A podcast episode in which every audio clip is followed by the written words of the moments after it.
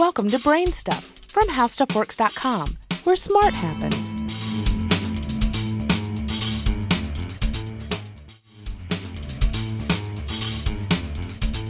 Hi, I'm Marshall Brain with today's question. Do you remember the Polaroid camera with the instant film? How did that film work? How could you take a picture and have the picture develop right in your hand in just a minute or two? Instant camera film is remarkable because it has its own built in developing studio. To understand how this works, you need to understand the basics of traditional photographic film. This has mostly been replaced by digital cameras today, but it's still interesting and it's a great chemistry experiment. Film is a plastic base coated with particles of silver compound that are sensitive to light.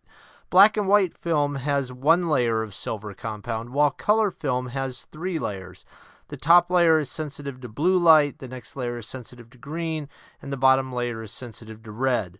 When you expose the film, the sensitive grains of each layer react to light of that color, forming metallic silver at that layer. This gives you a chemical record of the light and color pattern. To turn this into a picture, you have to develop the film.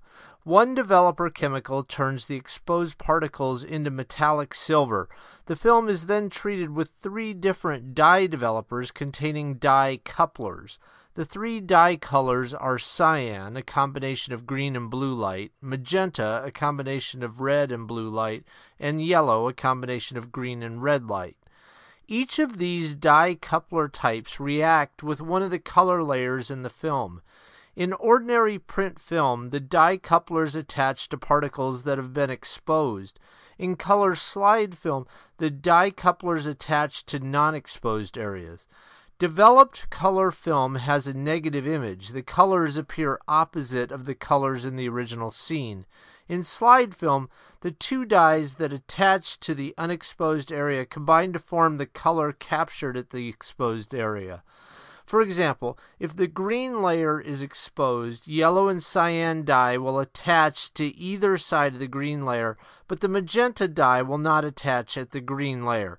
The yellow and cyan combine to form green. The instant camera developing process combines colors the same basic way that slide film does. It has the same layers of light sensitive grains as traditional film, all arranged on a plastic sheet. The film also contains several additional layers, however. These layers contain all the necessary chemicals for the development process. Underneath each color layer, there's a developer layer containing dye couplers. All these layers sit on top of a black base layer, and they sit underneath the image layer, timing layer, and acid layer. This arrangement is essentially a chemical chain reaction waiting to be set into motion. The component that gets the developing process going is the reagent, as in reagent, a mix of opacifiers, alkali, white pigment, and other elements. The reagent sits in a layer just above the light sensitive layers and just below the image layer. Before you take the picture, the reagent material is all collected in a blob at the border of the plastic sheet, away from the light sensitive material. This keeps the film from developing before it's been exposed. After you snap the picture, the film sheet passes out of the camera through a pair of tight rollers. The rollers spread the reagent material out into the middle of the film sheet, just like a rolling pin spreading out dough. When the reagent is spread in between the image layer and the light sensitive layers, it reacts with the other chemical layers in the film. The opacifier material stops light from filtering into the layers below, so the film isn't fully exposed before it's developed.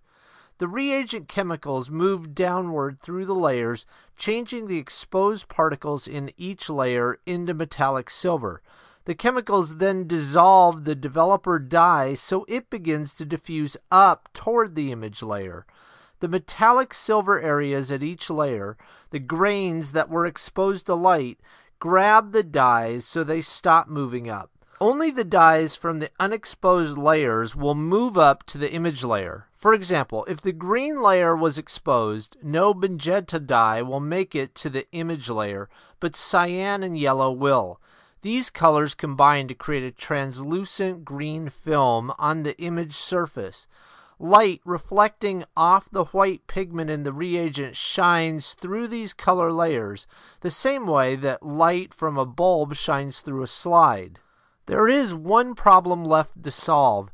Recall that there was this opacifier that made it so that light couldn't get in to expose the film while all this developing is taking place. How do you make the image clear? It turns out that at the same time these reagent chemicals are working down through the light sensitive layers, other reagent chemicals are working up through the upper film layers. The acid layer in the film reacts with the alkali and opacifiers in the reagent, making the opacifiers become clear. This lets you see the image below. The timing layer slows the reagent down on its path to the acid layer to give the film time to develop before it's exposed to light and you can see it. When you watch the image in a photo film come into view, you're actually seeing this final chemical reaction. The image is already developed underneath. You're just watching the acid layer clear up the opacifiers in the reagent so the image becomes visible to you. For more on this and thousands of other topics, visit howstuffworks.com. And don't forget to check out the Brainstuff blog on the howstuffworks.com homepage. You can also follow Brainstuff on Facebook or Twitter at BrainstuffHSW.